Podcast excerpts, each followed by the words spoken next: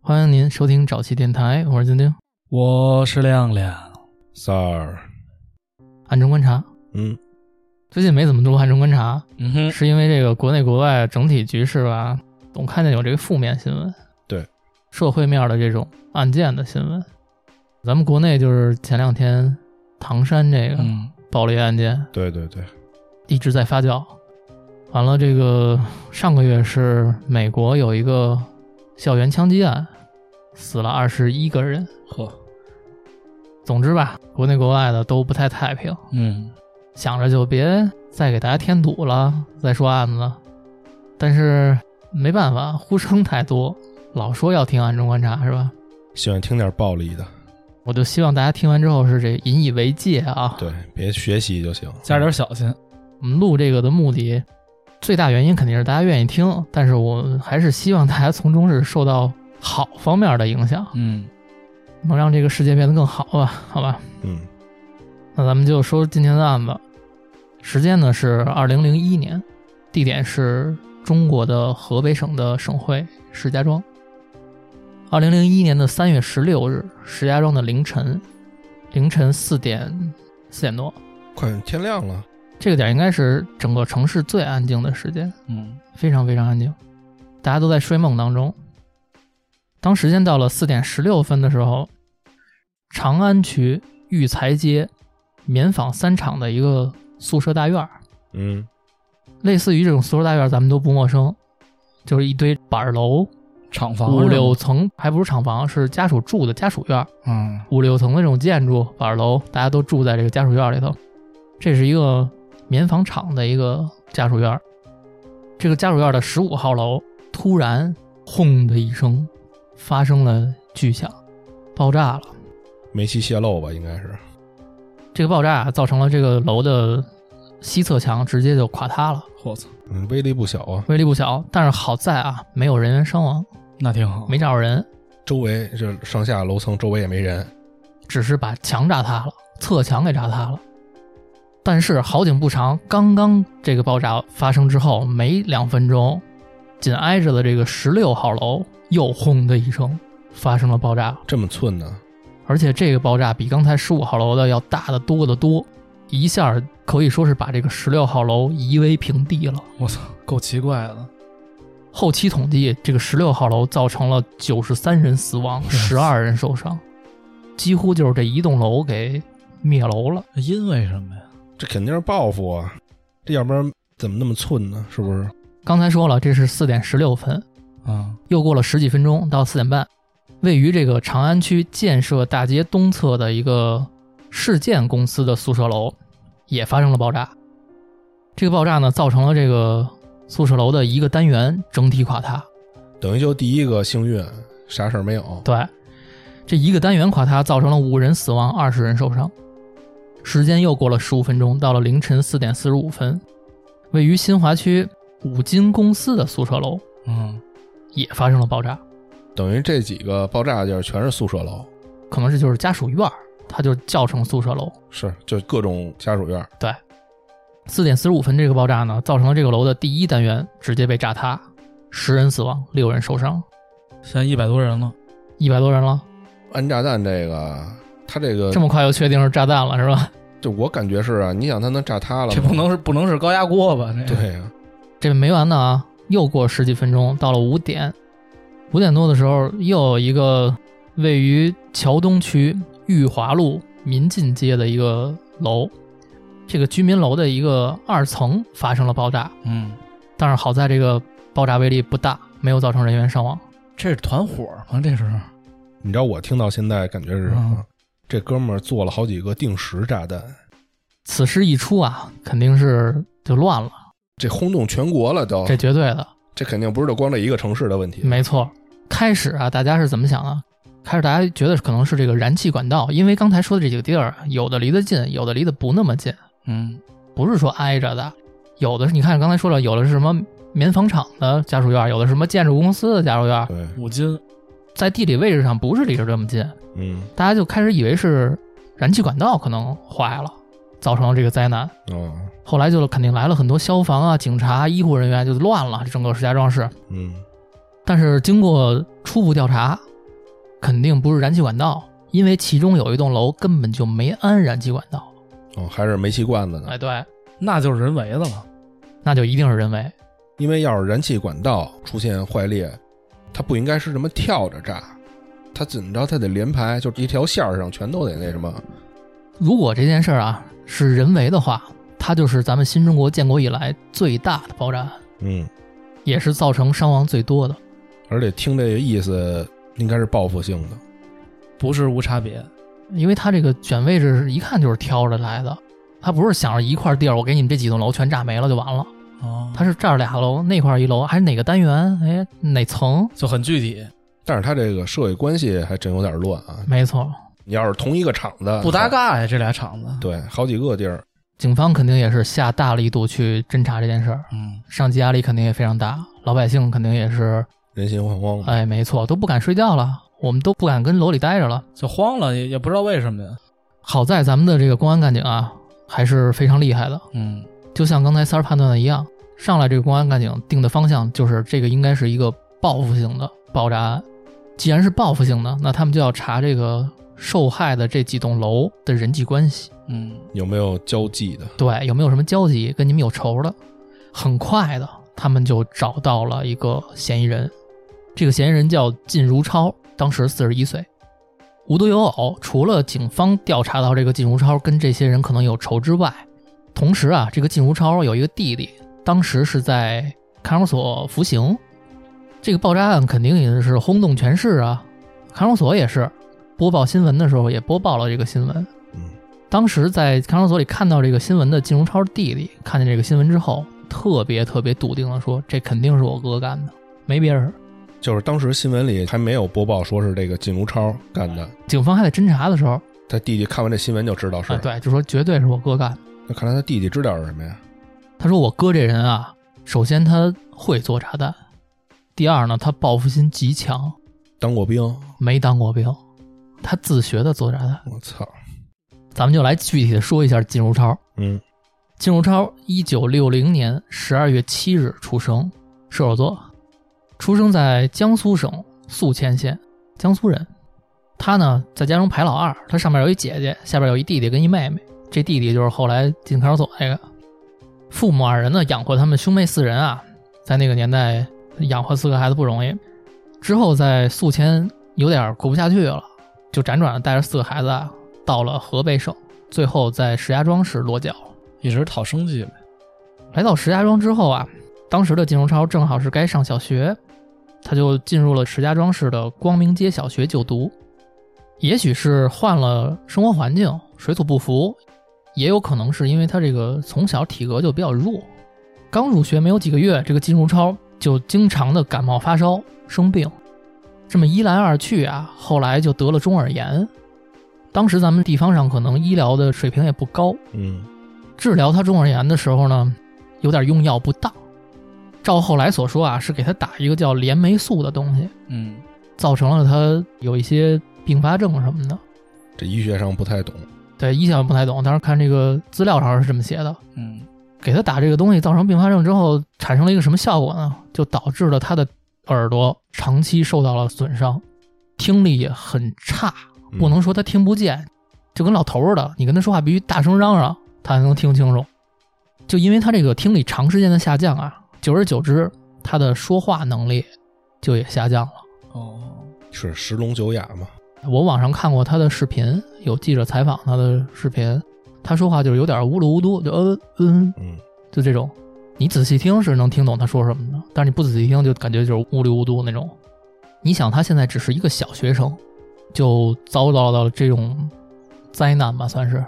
心里落疾病了。按说是一个非常值得同情的境遇，晴天霹雳啊，这是。但是他周边的同学不这么觉得，那肯定嘲笑他。周边小孩也觉得，哎操，你还听不见，说话还呜里呜嘟的，嗯还是一外地来的小孩，大蛇狼藉，经常的欺负他，也不带他一块玩儿，这小孩儿有时候就是不懂事儿嘛。对，吧排挤他，没有同理心。这就使得金如超啊，从小就很自卑，而且变得非常孤僻，不愿意跟别人打交道。嗯，有点这个反社会苗头了。没错，这个靳如超就是一个典型的反社会型人格。这个反社会型人格不是说的是他反抗社会、反对社会，嗯就是既然别人没有同情过他，他就也不太会同情别人，不太会同情这个社会。之后，景荣超的父母啊，看到自己家孩子在这学校经常挨欺负，跟别的孩子玩不到一块儿去，倒也不是没管过。嗯怎么办呢？父母就花钱托关系，费尽周折把金如超啊给转了一学，转到了棉纺三厂子弟小学。哦，估计他父母是到这儿这个厂子找到了一个工作，嗯要不然怎么能进这个厂子的子弟小学呢？是纺织工人有可能是，有可能。来到新学校之后，他跟同学们的关系并没有变得比之前更好，嗯，一样还是挨欺负，而且这新环境更陌生了，一样遭到霸凌，而且这些同学还会给他起外号，嗯什么外来户啊、外地小孩儿，就这么叫他。这心里肯定不舒服，到哪儿都挨欺负。所以从小靳如超身边唯一的一个朋友能跟他一块玩的，就是他弟，自家人嘛，只能是跟他弟弟一块玩。而且稍微长大了一点之后，比如上初中了什么之后啊，他就跟他弟反复在说：“我得学做炸药。这么小就开始要，他从哪儿看到的呀？主要是，”就在这么一个环境里，靳如超一天一天长大了，直到他初中毕业，就没有再上高中，也没有上职高什么的，就辍学回家了。行，九年义务教育，之后在家就是整天无所事事，游手好闲的。以他的这个自身条件，他也很难找到什么工作。嗯但是啊，你跟家待着，其实也有父母养你，你好好待着就完了呗。但是进如超不是，也有可能就是因为他长期的这个内心被压抑的，是，就造成了他跟家人的关系也非常不好。他在家里头不但不帮家人分忧，反而经常会对自己的兄弟姐妹啊、父母恶语相向，稍有不开心他就骂街、砸东西，脾气非常大。后来有一个采访，采访他妹妹，他妹妹就回忆说：“我特别怕我哥，说我哥在家里一发脾气，我们家谁也不敢怎么着。”他又举了一例子，说因为我哥啊不爱吃饺子，嗯有一次他出去了，父母跟家做饭包饺子，包了饺子之后，我们等着他回来一块儿吃。他一进屋一看，操，做的饺子过来直接给桌就掀了，说去你妈，我不爱吃这个，操，气性这么大，就这套呀。我小时候也有这种事儿发生。我小时候不爱吃面条，让我爸给我一嘴巴。你就想吧，这就是跟家里养着这么一孩子，嗯，其实我觉得父母不是说不管，有可能也是觉得对这孩子有亏欠，我觉得是有这种可能啊。也有可能他就是可能也不会表达自己的这个关爱吧。你说那年代给你包个饺子多好，对对对，虽然靳如超看上去不怎么争气，但是父母肯定还是很关心他的。嗯，所以他就想让自己的孩子走上正轨。一九七六年，这个时候景如超才十六岁，介绍工作了吧得？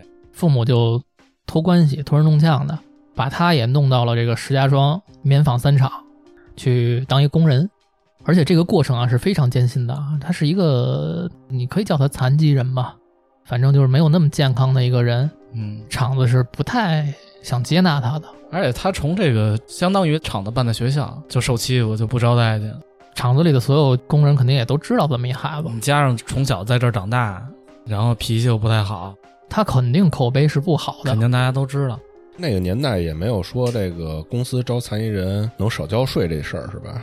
他们这个厂子可能是这个国有，哦，那那哪有？你想他六零年的，所以整个把他弄进厂子里的过程，就是他父母的苦苦哀求，嗯，就是央给各种领导，嗯，给人送礼，哎，就不别这么说了，可以说，行，这是一个好的风气，是不 是？ 这你说不说咱都知道，啊对不对？你肯定就这个呀。对，反正就我不知道人怎么弄的啊，有求于你嘛。自己脑补吧，托人弄呛的，给金融超弄进去了，可能父母人缘还不错，求爷爷告奶奶，但是你说这么费劲弄来的这么一个工人的职位啊，金融超一点也不珍惜，嗯，进了工厂之后啊，咱不说工人欺负不欺负他，他首先就先摔了人家，那他其实也有点自己瞧不上自己。他有可能是一种自我保护。啊、先吓唬你，让你觉得我牛逼，你别欺负我。对我就是干嘛都很凶，经常发脾气，嘴里虽然说不清楚话，但是脏字儿也是老挂着，就这么一桌。但其实按照他之前的这个生活轨迹来分析的话，嗯，我觉得他应该不是说乖的人家，他可能这人性格就这样，他就是横，就是那种看谁都不顺眼，就有可能就是那种天生的反社会人格。其实如果介绍这工作之后，他要老实本分的话，没准大家也，我觉得渐渐也尊重他，他老是本分不了，因为人也都长大了嘛，是吧？他这个从小的性格就是这样。你没听上初中还是什么时候，就跟他弟说他要做炸弹。有什么小孩儿在那个年代能想到这事儿？ 咱们说到他这个做炸弹这事儿，嗯，这会儿他不是有工作了吗？能挣点钱了。他有时候啊，就拿自己这钱，会在这个市场上买一些有关于自制土制炸弹的书哼，自己在家研究，那这么说，那会儿中国还挺开放哈，就那种小书摊儿，你明白吧？什么都有，什么都能找着，比现在网上好找。我跟你说，他不光能找着这种书，他留着心呢，一直琢磨这事儿啊。 他后来啊，也是那年代，吞人弄呛的，他买了一把猎枪。我操，哎，那会儿是不禁枪的，对，那会儿不禁枪，九几年之后才开始禁枪吧，我记得是。他买了一把猎枪之后啊，他每天也有的玩了。不上班的时候，他就上附近打打鸟，自己出去开开枪，拿这个来排遣自己的业余生活。弹弓都不行， 不行，必须是猎枪，有点程鹏那意思了。现在我听着，嗯，三十小时他跳皮筋儿，他不了解这个。这日子就这么一天一天过。家里厂子里，反正大家看见他都躲着点儿，嗯，稍微谦让着点儿。但是你说这个孩子长大了，虽然身体上稍微有点残疾，但是也得考虑结婚生子的事儿啊。家里就想给他介绍女朋友，呃，就相亲对象嘛，叫家里他妈真是操老心了，操老心了。但是啊，周边认识的这些人都是知根知底儿的，是谁也没有人愿意把好姑娘介绍给他，嗯，所以父母操了半天心也是白操。但是这件事儿一过呀，金荣超自己就发现了，说：“哎操，给我介绍谁谁也不愿意跟我相亲，嗯，那他妈我以后怎么办呀？我没媳妇儿了。我还以为他喜欢单身呢。”不是，他着急，有欲望，他着急怎么办呀？他就说：“操，我看这个报纸上有写这个征婚启事的，啊，那会儿征婚启事写报纸上，对你这个周围亲戚、街坊什么同事都了解我，嗯，那是因为咱们这圈子太小了。”嗯，你写个征婚启事，有那个咱们石家庄市的，其他的姑娘没准儿有喜欢我的呢，我见见，没准有不认识我的呢。肯定有不认识他的呀。他就想弄一个征婚启事，但是人家这个文化水平啊有限，文化水平有限怎么办？啊他就想征婚启事我也不会写，求别人呢也别人也不愿意搭理他，找弟弟啊，这得弟弟也也不是什么，你想后来都进看守所了，哦文化水平能比他高多少？半斤八两。他找他姐，说姐你给我写一征婚启事。嗯，他姐呀，当时已经结婚了，而且当时是怀着孕呢。他姐当时就可能也是忙，新婚怀孩子了，没给他上心呗，没给他上心，而且觉得自己这弟弟操这样瞎胡闹，征婚启事我给你写什么？说你丫有猎枪，嗯会做炸药 是吧？所以这姐啊就搪塞他，就糊弄他，就让他行给你写，但是拖着也不动啊。嗯这种你是民防厂暴徒，是吧？给你写一这个。棉纺厂里有你好，这么一来二去的呀，有一天他姐可能是回娘家，金荣超又见着他姐了，说姐你给我写没有啊征婚启事？嗯，他姐可能让他有点催烦了，就是我给你写什么呀？我他妈写你什么呀？这金钟超一看这个，我操，合着你不给我写，糊弄我！嗯，回屋就抄起自己猎枪，就顶着自己怀着孕的姐姐，我操，就说你丫必须给我写，他这个感觉也没有什么亲情对自己家人，典型的反社会人格，就没有人情，在他眼里也比较自私，很自私。就只想着自己这事儿最重要。后来啊，时间到了一九八四年，金钟超二十四了，他姐还没给他写呢。他姐经过这一回之后，估计也不怎么见丫了。不回来了。这一年的季荣超经人介绍，终于认识了一女孩儿，俩人很快的这他谈妈恋谁爱。给他介绍的？说的就是， 我操！估计这介绍人跟这姑娘关系也不太好，哼，操，给他介绍，反正吧，他经人介绍就认识了一个女孩儿叫小玉，嗯他跟这个姑娘呢俩人谈恋爱，对人肯定也是挺殷勤的。小玉也没多想，觉得啊没事儿，你对我好就行，嗯，丫会来事儿啊！看想与不想。啊，操！我还以为丫这性格就是固定的呢。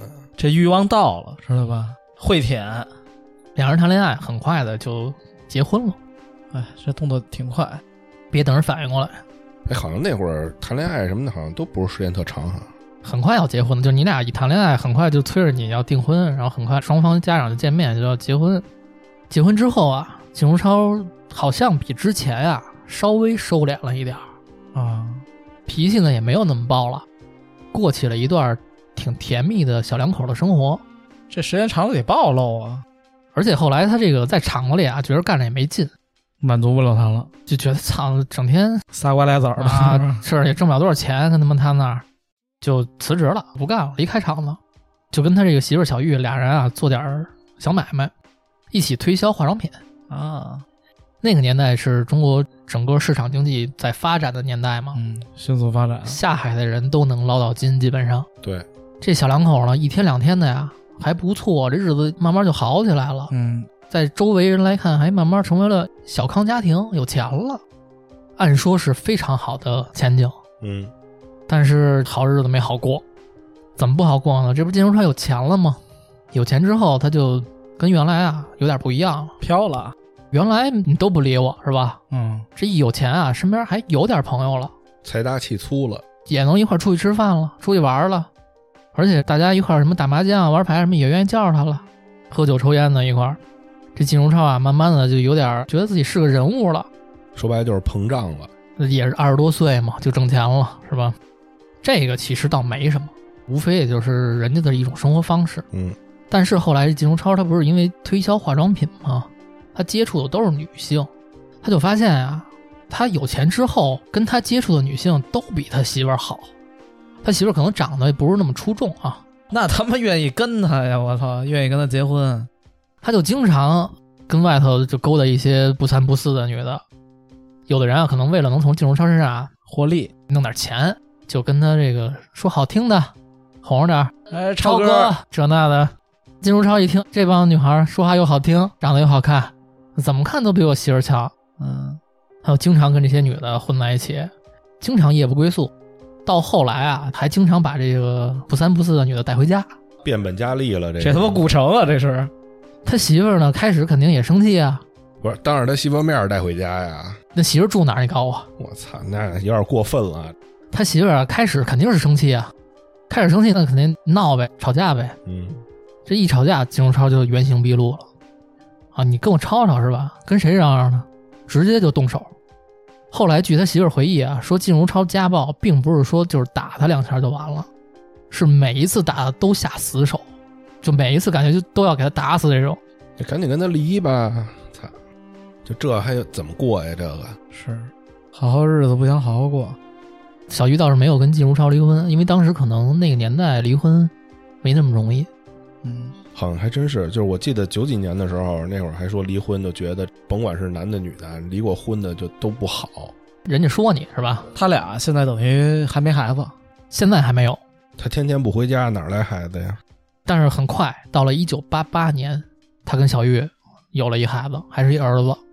按说当爹了，你就收敛点儿呗。你说之前你玩玩了，以后当父亲了，你给儿子做一好榜样，是，咱们好好挣钱，一块儿给孩子打一好基础，嗯让他受好的教育，嗯，肯定都是这么想呗，望子成龙嘛。他媳妇儿挺好的，跟他一起奔，可不嘛。成天挨打，还给他生一儿子，你说这个，就他媳妇儿这个女孩儿，她跟谁都比跟他能发展的更好，可能。嗯，死心塌地的跟着他。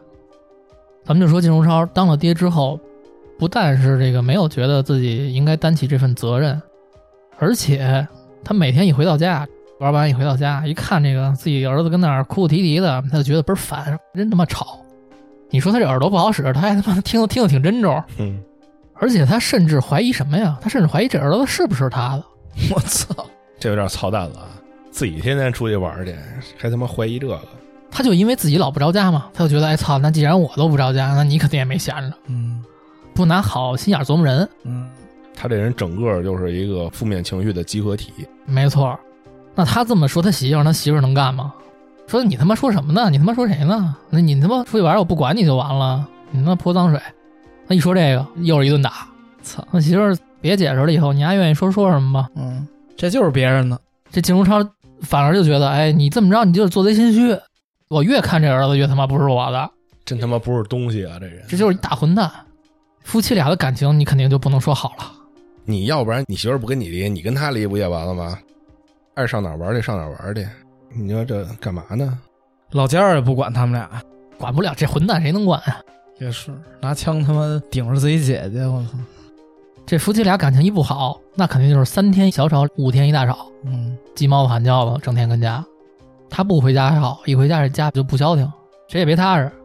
就在这个各种吵架的过程中啊，有一次吵得倍儿严重，金荣超就觉得他媳妇儿给他戴绿帽子，嗯，他就随手啊抄起了一个铁钩子，不知道是一什么工具啊，估计是生炉子的那种，就那种什么铁钩子，就抡他媳妇儿。嗯，抡的过程中，这钩子一下就给他媳妇儿脸给豁我了，操，真他妈疯！等于就给他媳妇儿破相了。这他妈还不报警啊？他媳妇儿还有一次，金荣超把他媳妇儿的手脚捆住，说要拿这个高压电电死他。哎，你说这我要是他媳妇儿啊，咱先不说离不离婚的事儿，最起码儿得跑吧，回娘家吧。我估计那个年代就直接被吓傻了。就发生了这两件事之后啊，你这老家是睁一只眼闭一只眼不管你，人家他妈姑娘那边也有老家啊，嗯，人家谁闺女让你这么折腾啊？对，人还有兄弟姐妹呢。兄弟姐妹可能没有，她有父母。啊、这姑娘可能是一独生女，这跟谁谁他妈受得了啊！我操，她这个丈母娘家啊，丈母娘就劝她媳妇儿，就说就说你不行，你俩离了吧，嗯，啊，踏踏实实的。这事儿啊，一来二去的，后来传到金荣超耳朵里了，说：“哎操，你老太太，你丫不干好事儿，你劝我媳妇儿跟我离，你找我上我们家闹去呢，是不是哎，你说丫这人心里还真他妈有病啊！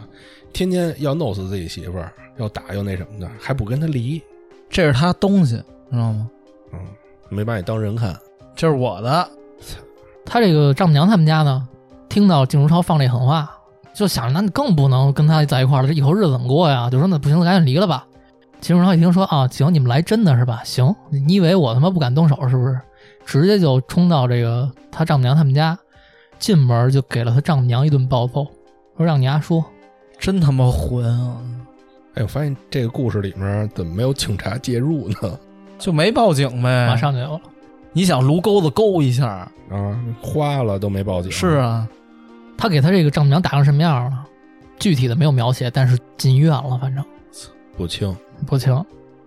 就在同年，一九八八年啊，二十八岁的金荣超不光是在家里头横行霸道，在外头照样玩啊，出去是一爷呀、大哥呀、超哥呀，丫这样，丫怎么挣的钱呀？那还是赶上好时候了。这会儿的景荣超在外头啊，看上了一个长得挺漂亮的姑娘。这会儿不也有钱了吗？戏人家是吗？有钱了拿钱拍人家，嗯，就给人买衣服、买首饰啊，你跟我好吧？好吧，好完我回家打你， 是吧？操，那么傻逼，这女孩呢，怎么说呢？没有明确的表示过她要跟金荣超好，嗯，具体的细节没有描写，但是咱们大概可以理解那个感觉，就是她没有把她推得很远，但是我也没说要跟你怎么着，暧昧着，可能是有点那个意你还给思，我花钱，就觉得你还傻逼是吧？你爱花花呗，他是不知道他什么人呀？哎对。肯定知道他有家庭啊。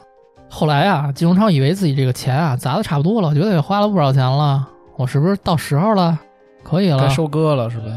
就在一次可能是吃完饭怎么着的时候，来了一个霸王硬上弓，给女孩强奸了。我操女孩可没同意啊，啊！这肯定就报案了，这个，对，女孩后来直接就报案了。嗯，这会儿警察终于出现了。之前你们不都家庭纠纷吗？这不是了，是吧？怎么着？过去家庭纠纷警察不管啊、不是家庭纠纷你不报案吗？有的家庭原来哦报案之后，警察来了，直接就给他拘了。真牛逼！你妈逼丈母娘打了都都没报案，这老丈人干嘛呢呀？这那也干不过嗯他。有枪其，实还是那时候这个法律意识浅薄，应对该是对对对。后来啊，金荣超被依法判决有期徒刑十年。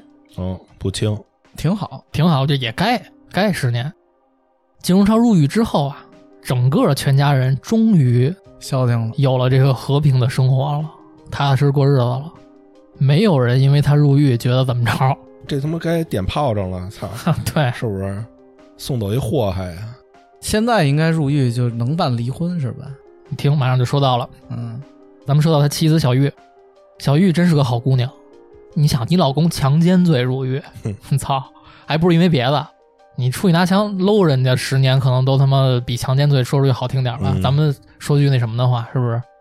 这小月啊，并没有一走了之，是因为什么呀？是因为她有这个整体的家庭观念，她觉得不光是有我跟她还有孩子这个小家，我还有公婆，公婆岁数大了，还是自己给自己绑架啊了。哎，对，她是把这个担子都担在自己身上了。是，她就在家里边啊，不光带孩子，然后还得照顾公婆，老实人儿，就这么待了两年之后，秦荣超家里人也看不过去了，他自己娘家人也劝他。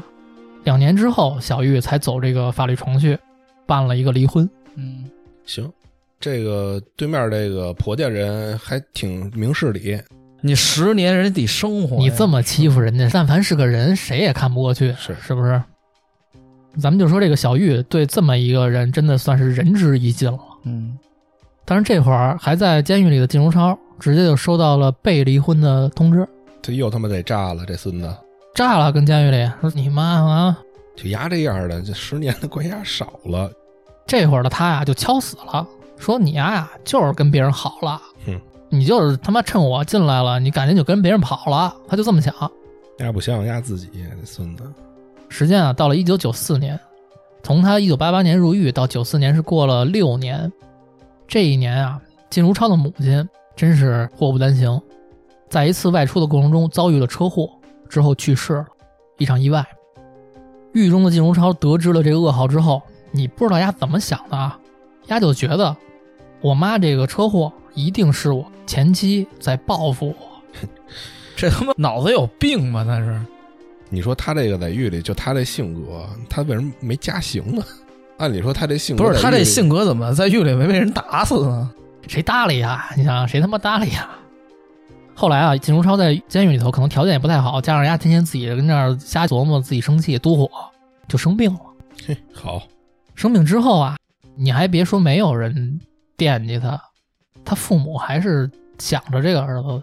嗯，一想儿子在监狱中生病了，肯定也挺惨的，就想去给靳如超办这个保外就医，但是身边的亲友极力反对。嗯，尤其是姐姐肯定得反啊，对你，千万别给他弄出来，让他好好待着吧里头。但是天下父母疼孩子，这个咱们也不能说人家。这时候就剩他爸了，是吧？对对，这会儿就剩他爸了。他爸思来想去也觉得不行，还是舍不得儿子在监狱里头受罪，就去东跑西跑，就跟当年给靳荣超跑这个工作一样，真难，去给他跑这个保外就医。跑学校，跑工作，啊你说这当爹的不都说了吗？孩子是自己上辈子冤家，对这个来说，真是也是不知道吃了多少苦，老父亲终于给这保外就医给他办下来了。办来之后，金荣超出来了，保外就医了。按说你出来吧，就好好养病呗。嗯，你说他第一件事干嘛？先去他媳妇儿家，先去找前妻小玉。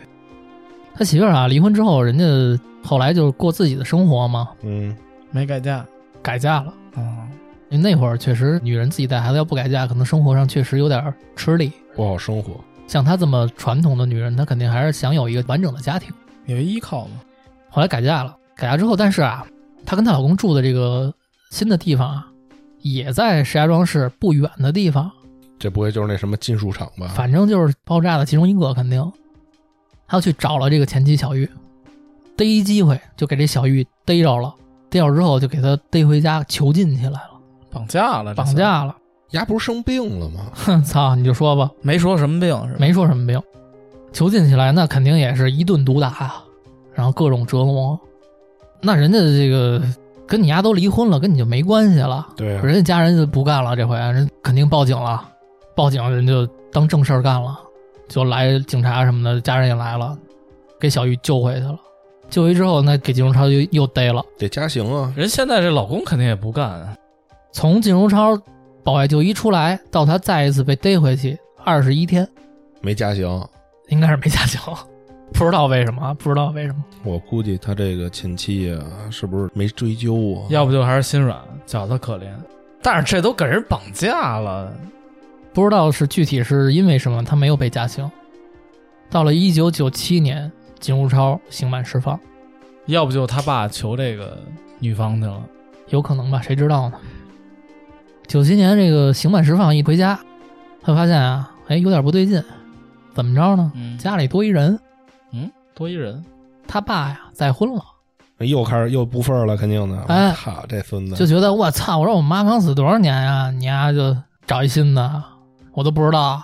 不是他爸也挺难的，一直奔他这事儿，人正常再找一个两个人是个伴儿。嗯可不是吗？但他就不这么觉得，他觉得操你对不起我妈，嗯我妈死多惨嗯，刚走几年，啊！就操你干这事儿，所以啊，他释放回家之后，他见着他继母就歇，非打即骂，混，操，打到后来啊，打顺了手了，拿手打不痛快了，抄起什么是什么，什么擀面杖、棍子，有时候拿菜刀，直到后来他继母只要见着他，躲得远远的，这他爸也不管，他管不了。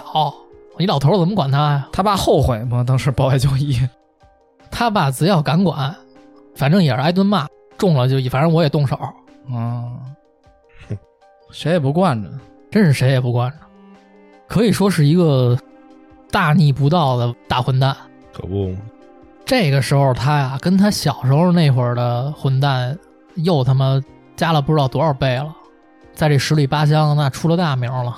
嗯，说这操有前科，强奸进去了，蹲十年大狱出来，这是当地一恶霸呀，回来天天说他爸，还打他爸妈，打爹骂娘的。嗯，所以啊，他这个兄弟姐妹啊、亲戚几乎就都跟他断了联系了，断关系了，嗯，咱也别来往。也该断。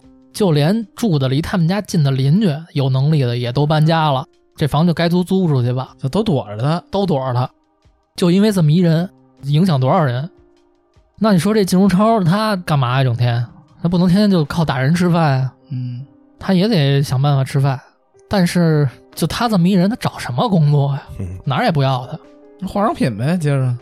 那下儿早断十年了，哦，对对对，没钱怎么办？没钱他就回去跟他爸要，他爸也没什么钱呀，不够他花的他就去找他姐，哦，我以为找他继母呢。 我操，就是一样的呀，啊就都要他。全他妈是该压的。打完了还要钱，哎，你不给钱是吧？就歇你。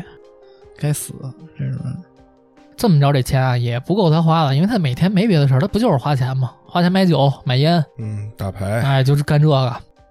这不够了怎么办？他就学会了小偷小摸，上附近的什么小超市啊，或者邻居家什么不关窗户的什么的，哎，他就翻进去摸你点东西。你说这些邻居跟这个超市老板什么的，也不是每次都发现不了，不敢管啊呀，我就发现了，我就睁一只眼闭一只眼过去得了，我他妈管你， 你要弄死我，哎，你再把你的猎枪找出来。哦，他这猎枪等于近十年还没被缴。那不知道，不知道啊， 我就说呀这事儿，估计给他搅了。但凡敢有人跟他执拗一句，你甭管你是谁，咱就干。之后啊，他有时候上街，随身就经常啊，在这个裤腰上别着一把斧子，我看谁跟我自闭。他这履历等于变成他这个武装的力量了一种。后来他经常跟外头放什么话呀，就说这个反正啊，老子蹲大圈儿回来的，嗯，也离婚了，烂命一条。我看谁不长眼，不长眼我就杀你们全家，跟我一块儿垫背。就耍无赖呗。金荣超这人就这么着过着他这种混蛋日子啊，就过了这么几年。到了两千年八月，千禧年了，四十的金荣超这一年跟街上又溜达呢，该溜达，看谁更照眼儿，给我这斧子开开光。就这么溜达着溜达呀，他就看见街边上啊有一个乞丐，这也没招他呀。这个乞丐呢是一个女性。嘿，金荣超就溜达过去了，就说：“哎，你跟这儿干嘛呢？”这女的呀、就说：“啊我呀、是没地儿去了，流落至此，流落至此。”说：“哎，你怎么回事啊？怎么流落到这儿来了？”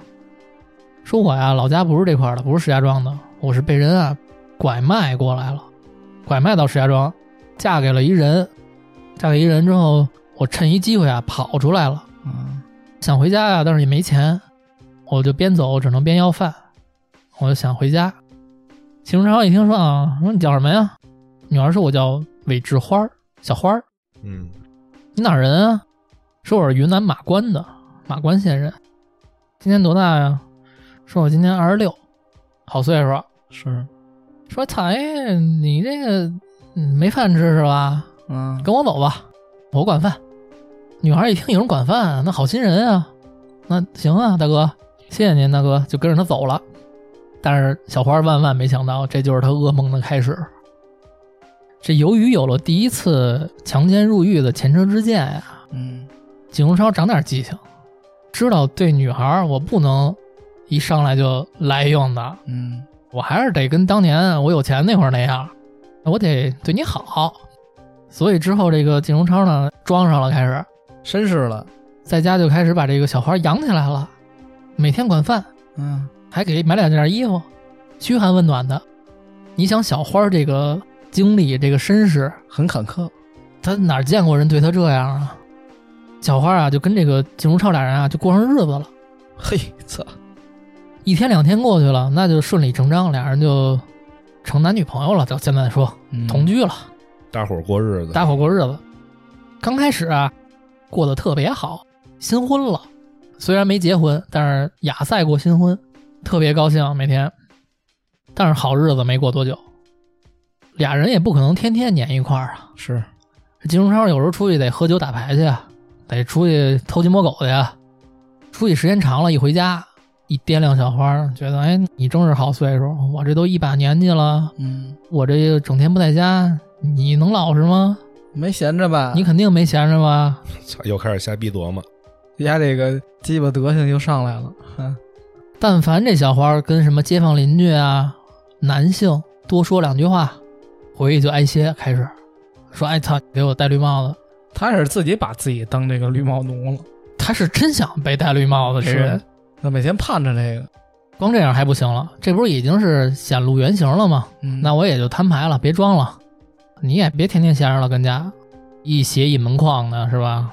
不会出去乞讨去吧？让他，你啊，出去上那小超市看见没有？就这条街超市给我偷去，我就不去了，我还打牌呢，我还喝酒呢。行，找一打工的给他，这小花儿估计也是个挺老实的姑娘，在靳如超的淫威之下呀，就帮这个靳如超偷窃呀什么的。但是超市老板不敢惹靳如超，他可敢惹小花儿。哦，就有这么一回，小花儿偷窃的过程中被超市老板逮着了，超市老板呢也没惯着，人来人往的呀，就拉着这小花儿在大庭广众之下呀，就数落这小花儿，这么好一岁数一小姑娘偷东西。是手不干净，小花儿，你说虽然身世凄惨，但是咱这个没受过这种侮辱。小花儿被超市老板这么一次数了之后啊，内心中就觉得我不行，我得想办法离开这块儿了。嗯，得颠儿，晚上呢，小花儿一回家，警察说钱呢？小花儿说我们没没偷着，嗯，没偷着，让人逮着了，数了我一顿，呃闷闷哭。警荣超一看小花哭，也没劝，也没怎么着的，过去就叮咚一顿。就那小超市偷个东西，你偷不出来？没提我，干他妈什么行？这一晚上啊，小花真的是彻夜难眠，哭一晚上，也是这么一晚上，让小花下定了决心，我必须得走了。走之前再捅他一刀啊！是，我觉得得他妈制裁一下他，操，到了两千年十一月十一日光棍节，嗯，小花趁晚上啊，景荣超不注意，溜走了，先看了看这家里有什么东西，有这么几百块钱，一揣就颠了，一路就回到了云南老家。挺好，逃出魔爪了。第二天呢，景荣超一睁眼，哎，媳妇儿跑了，跑了，跑跑吧，嗯，整天呢又打爹骂娘的开始。没钱了呀，这么一天两天的过呀，这金荣超就越想越生气，他觉得自己受委屈了操，丫还收尾去啊，说操，我对你挺好，你跑什么？ 他觉得这事儿对他好是吧？越想越生气，到晚上也孤单啊，所以他这日子呀过得就不痛快。这可别再骚扰他前妻啊！我操，于是啊，过了这么俩月，二零零一年了，过完年啊，这金荣超就觉得说不行，我不能这么着，我不能放他走，放谁走啊？就这小花儿。怎么着？他还知道他住哪儿？哎，你不是跟我说过吗？你是云南哪儿人？我操！我得找你。他这心气儿够大了啊！所以啊，金荣超就开始跟自己老爹呀、继母啊、姐姐呀、要挑妹妹、弟弟要钱，给我钱，出门，上趟云南。家里人一听说行，赶紧赶紧给祖宗送走，给他凑钱。这其实如果真要送走了，去那边儿没钱了就也回不来。人能偷，啊那怕什么？是不是？外地可不惯着你这个，你去人地方耍混蛋是吧？哪儿没有几个你这样的？哎而且那个年代，云南那边应该狠人更多。哎，可不是嘛，啊，人有枪啊。嗯，赶紧给这祖宗送走，给他凑钱。这一家子啊，上上下下给他凑了几千块钱，还真没少凑。是，那意思就是你走了就别回来哎，了。你看凑这数你就明白他们这意思。嗯，赶紧吧，出发吧，好好旅游一趟。这得生气吧？他妈给我凑这么多钱干嘛呀？ 不想让我回来了，我操秦如超穿上钱，就一路南下去了云南马关县嘛，不是记着呢。行，傻逼有一好记性。雉尾花儿找他去。这个马关县可能也没多大，嗯，到了之后他打听来打听去啊，还真他妈让他找着了。这女孩等于没撒谎，当时就以为他是好人呐，他操开始没防着他。秦如超在二零零一年二月二十二日，终于找到了雉尾花的家。到了之后，当当当敲门，人一开门，说：“你找谁呀、我找小花儿。”这一看是老尖儿，找我闺女干嘛呀？嗯，说我是你闺女啊，未婚夫。啊，女婿，他没跟我说，他又跑回家来了。我回来接他回家。嗯，这老家一听懵了，什么跟什么呀？回来小花根本也没说，赶紧就问闺女：“这什么人啊？找你？”说是从石家庄来的。小花就前前后后把这故事一说，这家人一听说：“操，那可不能让我闺女跟你走，嗯，闺女好不容易回来的，你赶紧滚蛋。”但是他们不知道金荣超是一什么样的混蛋呀、啊混蛋从来不滚蛋，是吗？行，给我来硬的是吧？哎，我就怕你给我讲理，轰我走，哎，我就不走，我就赖着。哼，这么赖了几天之后啊，小花的父母说：“操，要不然咱难为难为他吧，跟我闺女结婚也行，这他妈还行，但是拿钱是吗？得，给彩礼，你给得起吗？”秦庄说：“多少钱？”老爹说：“我们当地啊有规矩，你拿六千八百块钱彩礼，两千年初，两千零一年，在小地方来说可能差不多。金荣超身上没有这么多钱，身上呢这几千块钱，再加上这几天花的，他拿出来算了算，还剩三千。他说啊，我就这三千块钱，爱要不要给你了，叭一扔，进门就拉小花，走，跟我走。这老家哪干呀？得拿刀出来呀！这抢人呀，这是这老家肯定不干，六千八，听懂没有？少一分不走，就要六千八，这三千块钱拿回去，这都不叫难为，你还得他妈翻个点儿。六万八，对，六万八丫就疯了，我估计六万八，估计当时他就炸了。急了，操，这一次抢人没成功，让人轰出来了。你看丫呀，在外地还真是不敢跟在自己家那块儿似的。不敢自辟是吧？他是混蛋，但是他也不敢说特别过分。人真要报警了怎么办？还是有一点窝里横那感觉啊！但是他也没走，他又住在附近，又想了这么几天辙。时间到了三月九号这天下午，景超这人就爱自己嘟火嘛，自己琢磨自己气不过嘛。不是他有病的，没给他病死呢。现在我操， 这病是不是憋好了给他？他就想我这个来一趟云南，我空着手回去，那我多没面儿啊！超哥出手什么时候空过手？是，他就又只身来到了小花家中，一敲门，敲门你不开我就砸门了啊！开了，他就直接径直的走进屋里，指着小花说：“说你啊，跟不跟我走？我就问你最后这一次。”小花说：“我不走，你就死了这条心吧，我就是死也不会跟你回去了。我操，”这会儿小花家中好巧不巧，老家不在家，就小花一人，俩人跟这屋里一呛呛，听到小花这么一说啊，死也不跟我走是吧？那你就死吧。这金荣超啊，话音刚落，一把就掐住了小花的脖子。小花肯定挣扎呀，但是她一个弱小的姑娘，怎么挣扎得过这种混蛋呀？金荣超呢，这一把掐着小花，就跟这屋里寻摸，他就看边上啊立着一把柴刀，他就瞪着这小花过去抄起这柴刀，朝着小花脑袋咔就一刀，我操，直接就溅了金荣超一脸血。短短几秒，这个小花就倒在血泊之中。确认那个小花死了之后啊，金荣超丝毫没有觉得恐惧，反而得到了一种报复的快感。让我嘟这么长时间火，终于出了这气，痛快了。随后啊，他就把这个小花的尸体往他们家床底下一辱，也没毁尸灭迹什么的，推门就走了。这老家回来得报警啊！那肯定啊。但是这会儿咱们说金荣超出了气了，在云南我也别待着了，回家吧。但是啊，当时火车没有特别近的班次回石家庄，怎么办？我也得赶走啊！我不能跟这儿待着，是非之地杀人了。他啊就去飞机场买了一张机票，还坐飞机回去，坐飞机回去。但当时啊，这个航班没有直飞到石家庄的，他就只能买了一张云南飞到天津的，哦，是 XW 二二二号航班，直接从云南飞回了天津。在飞机之上啊，景如超就自己琢磨，反正我都沾人命了，嗯，而且报复这么爽，那要不然我就报复的更狠一点吧。一条命我也是死，十条命我也是死，多拉几个垫背的。他又开始在飞机上盘算自己的报复计划。后来这个航班降落到天津，金荣超呢又马不停蹄的从天津坐车前往这个鹿泉市。他为什么去这个市？是因为他在飞机上已经制定好了计划。这个鹿泉市啊，什么有名儿？采石场多，哦，炸药多呗。他要去那儿弄炸药。嗯，还我还以为他做的这些东西都是从那个做烟花的那里买火药啊什么那种。那威力不行吗？待会儿说到你就知道他弄了多少火药了，那可真不是烟花能弄的了。但是这个应该管控都挺严格呀，我操，压这个够牛逼了，偷的吧，估计他到了这个鹿泉，跟人打听啊，哎，你们这儿哪有卖炸药的呀？说我是这个开矿的，哦，我买炸药。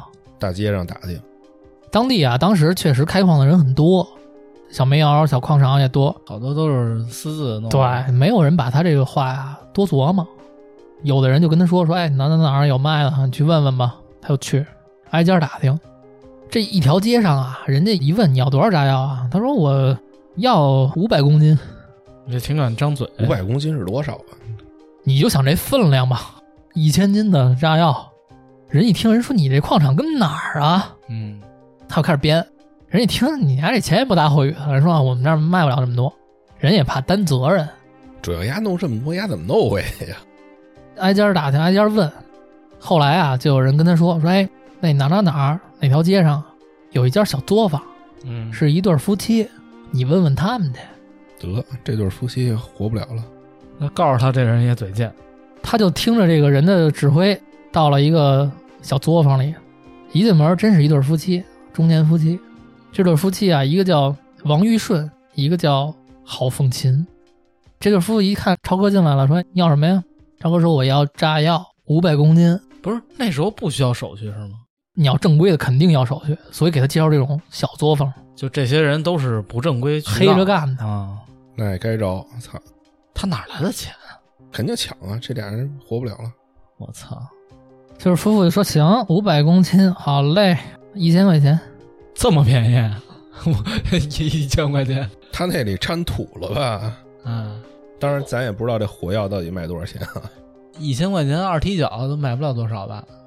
最后啊，景荣超其实是用了九百五十块钱，可能砍价了，嗯，用九百五十块钱从这对夫妇手里买了五百七十五公斤的炸药。哦，还真给钱买，不是给人弄死了。我还以为是抢的呢，我操！因为在我印象里，我以为火药应该挺值钱的呢。也没准是他现在去人家那儿买，比如说你是卖枪的或者卖炸药的，我也犯怵，没准儿， 是不是？麻杆打狼，两头害怕。三儿，刚才你不是问了吗？说这堆炸药到底有多少？嗯，他们就装这炸药，得给你打包啊。嗯，你见过那个农村装粮食那大袋子没有？啊啊，大麻袋子，装了十四袋子，那得弄一板车呀，得。板车都放不下。他不还九百五十块钱，还剩五十块钱，还就靠这五十块钱他得有两千块钱吧？他买了机票，你想啊？三千块钱他没给人家呀？行，这省着花呢还，操，这么大量的违禁品，他怎么弄回石家庄？量这么大都不问问，所以说这对夫妻其实也不冤。 嗯，咱们说回超哥，超哥现在面临的就是这十四大麻袋子，我怎么给弄回石家庄来？嗯，这个中间过程中，但凡有人一查就翻车了，是啊，他怎么办呢？他在这个当地啊，买了点儿鸡饲料的那个包装袋子，嗯，套在这个大麻袋外头，伪装成鸡饲料，把这些东西嗯，之后呢，就在这个鹿泉市当地雇了一辆拉货的车，说你把这个给我运到石家庄行不行？人说石家庄太远了，去不了。他说行，那就运多远是多远，嗯到时候给你结钱。人一看饲料也没多想，说来搭把手一块儿一搬，这司机就帮着他搬。完犊子，这司机没了。你到地儿了，给你司机弄死，我开车回去了。我操，你那你也够变态你的，他妈够狠的！你这从人家买炸药，你就说这两口子死了。我觉得呀，这暴徒思想应该是这样吧？ 他现在尽可能减少这哎对个伤亡，因为他要回石家庄报复。他要最后玩一大，是，我要回我生长的地方，好好来一报复。好好报复一下家乡的父老乡亲们。是哼，我跟你们这儿弄，别到时候我再折了。这司机带着他往那个石家庄走嘛，嗯，走到快进石家庄的时候啊，这司机啊，就这一路上就越觉得越不对，算嘀咕。就因为跟这个景荣超俩人搭话呀，俩人呢，加上他这个语言能力跟听力也不太行，嗯，也支支吾吾问您是干嘛的呀？怎么弄这么多饲料啊？您家跟哪儿开养鸡场啊？您家养多少鸡啊？就问这个呗，肯定。景荣超也是前言不搭后语，答不上来。这司机啊，就留了个心眼儿。嗯，快到石家庄的时候，肯定有这临检的关卡，得检你车上带的是什么呀？嗯，司机就说：“就是我啊，不进石家庄市了，给您拉到这儿吧，小县城，您自己再找别的交通方式，我得回这个鹿泉了。哦，我还以为给他点了呢。”那景荣超没辙呀，人来之前说好了，到一半儿嗯，就给弄下来了。人也怕有问题，知道吗？这司机还是吃过见过，我跟你说，是，他也怕他折。对。景荣超就跟这小县城里找，找来找去啊，他就找了一个拉货用的三轮摩托车。小县城这个三轮摩托车这哥们儿可能是没多想，超载了吧？这得我操！但是拉货用的估计也不小。嗯，行，你给钱，我给你拉进石家庄去。他就转换了一个三轮摩托车，给拉进了石家庄。过关卡的时候呢，也没露馅儿，没查， 人一看一三轮摩托车拉点儿饲料，没当回事儿。是，到了石家庄，人也问说：“大哥，给您这拉哪儿去啊？饲料？您这个养鸡场跟哪儿啊嗯，？”你这么着，你先跟这儿等会儿，这不是下午吗？你跟这儿等我俩小时，我去一趟我那养鸡场，我打理一下。人说行，人挺老实的，跟那儿等他。这金荣超干嘛去了呢？这金荣超去石家庄附近的这个郊区啊，现租了一院。哦，租完就折返回来，说走，给我拉那儿。那会儿可能也是空房多，直接这个人就帮着他把这一堆炸药拉到这院子，咔嚓咔嚓洗车。饲料应该跟那个重量应该不一样吧？据后来啊，人家也找到这个摩托车这个司机了。嗯，这司机后来回忆说，说他卸货的时候觉得这他妈应该不是饲料。后来人家帮他卸完之后啊，多给点钱啊，行了，先辛苦您了，您走吧。虽然当时有怀疑，但是也能理解，老实人也怕沾事儿。嗯，就也没有报警什么的。这回弹药充足了，金荣超就开始计划怎么开始实施我这报复计划呗。他呀，先计划了一下目标，最后他定下了五个复仇目标。首当其冲的就是他前妻家，哦，前妻家，而且你得想好啊，他前妻其实带着他儿子呢啊，啊，但是嗯，他觉得他那儿子不是他亲生的。他前妻家住在五金公司的这个家属的宿舍楼，哦，第二呢是这个前妻父母家，操，都不放过。他前妻父母家就住在长安区市建公司家属楼。嗯，他觉得当年丈母娘劝我媳妇儿跟我离婚嗯是吧？啊，让让你离。第三呢，他定的是他亲生姐姐家，他我姐操，为什么呀？没给他写他妈那个征婚启事，这个后来啊，警方跟记者也问他说：“说操，这为什么呀？嗯说你前妻跟你前妻父母，你们确实曾经有过矛盾，嗯，是吧？你跟你姐姐至于吗？他说什么呀？他说呀，当年我妈死了，我当时还跟监狱呢。后来啊，我姐擅自做主，给我母亲名下的一个老宅卖了，卖了之后，他就给了我一万块钱。你说他是不是欺负我？欺负我，我就弄死他。没亲情这种人，没有。第四个，他定的目标是他亲生父亲家，这理由我知道。后妈呗。对，啊操，他父亲他们家就住在长安区棉纺三厂宿舍楼的十五号楼。第五个，你们能想到吗？第五个，我还有谁呀我想想啊，跟他有矛盾的？其实按刚才的地址来说，就剩一个了，就是十五号楼边上的这个十六号楼，那是他自己家。啊，丫是怎么想的？啊他想你们家这帮街坊邻居啊，从小看不起我，啊死吧！哦，操，所以第一个只炸他墙那是他父母家，哎，扎的最狠的是他妈自己家。选定这五个目标，你就可以想象这个人的心理是什么样儿。他就觉得他身边就没有好人，全得死。所以到了三月十五号的晚上七点，这个金荣超啊租了一辆红色的三轮摩托车，他凭一己之力自己弄这五百多公斤炸药啊，嗯，自己运、自己放、自己点，他这可不是定时炸弹，哦，隔了十几分钟，这都是丫跑过去到那儿现弄的，他是先用这个三轮摩托车运这些炸药，嗯，挨个的放到他要炸的这几个楼，哦，先放置好，，对，先放置好，放了一圈儿，然后他等到夜里，他等到凌晨四点多，再挨个去点这些引信。哦，明白了。所以丫骑着那摩托车，自己他妈的他开始可能是骑摩托车，照他供述啊，后来有几个是他打车去的我，他可能距离觉得有点远，他打一车去了之后叭一点，再打一车，哎，我去哪儿哪儿哪儿。所以后来啊，他这么说，其实警方开始不信，嗯，因为这个爆炸时间，啊包括安置这些东西，你一个人能办到吗？嗯警察就问他说：“是你一人办的吗？你有没有帮凶？”金荣昌说：“是我一人办的。”就因为他这个供述啊，警方后来还模拟了一下，嗯，就是以他的交通工具、他说的时间，警方重新模拟了一遍，最后还真行，是可以办到的。所以后来警方觉得他说的应该都是真的。就丫这样，丫也没朋友，你知道吗？对，谁他妈帮他办这事儿啊？嗯，所以后来的这个到了凌晨事发，咱们就不用具体说了。嗯，就挨个点，然后咣咣咣咣咣，他凭一己之力办了一个新中国建国以来最大的爆炸案。办完这些案子之后啊，他就直接买了张票跑了，又南下了。但是这么大的案子，啊你能跑到哪儿去？对全国通缉啊，确定了靳如超是嫌疑人的当天，公安部就发布了全国通缉令，到处通缉这个靳如超。有没有从这个犯案到这个锁定目标这个时间有吗？就几天，那效率还挺高。因为案子太大了。一百号人呢，我操，这肯定是最精锐的这些破案人员都上了，肯定。嗯嗯，当时是在哪儿给金钟超逮着了呢？是在广西的北海市。再晚一步，我估计丫就从北海市出境了。那边是离着边嗯境近。哎，对，广西了嘛。二零零一年三月二十三日，等于从他犯案当天过了八天，这个一手葬送了一百零八条生命的杀人恶魔，在广西北海市被逮捕归案。后来呢，肯定就是审判呗，嗯，审判过程也非常的顺利吧，就直接全招了呗，供认不讳。哎我觉得他这样的直接判他死刑都不行，得立即执行，我觉得立即执行都对于他太太轻了。太轻了，太简单了。啊那我可以说一下这个庭审。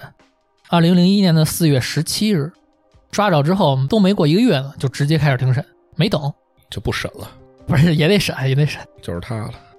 石家庄市中级人民法院对这个案件进行公开审理，在一审中，靳如超、王玉顺和郝凤琴哦，卖炸药那俩，被判处死刑，但是他们皆不服，提出上诉。那这什么超哥也不服。张哥也不服，说他们都欺负我，都得死。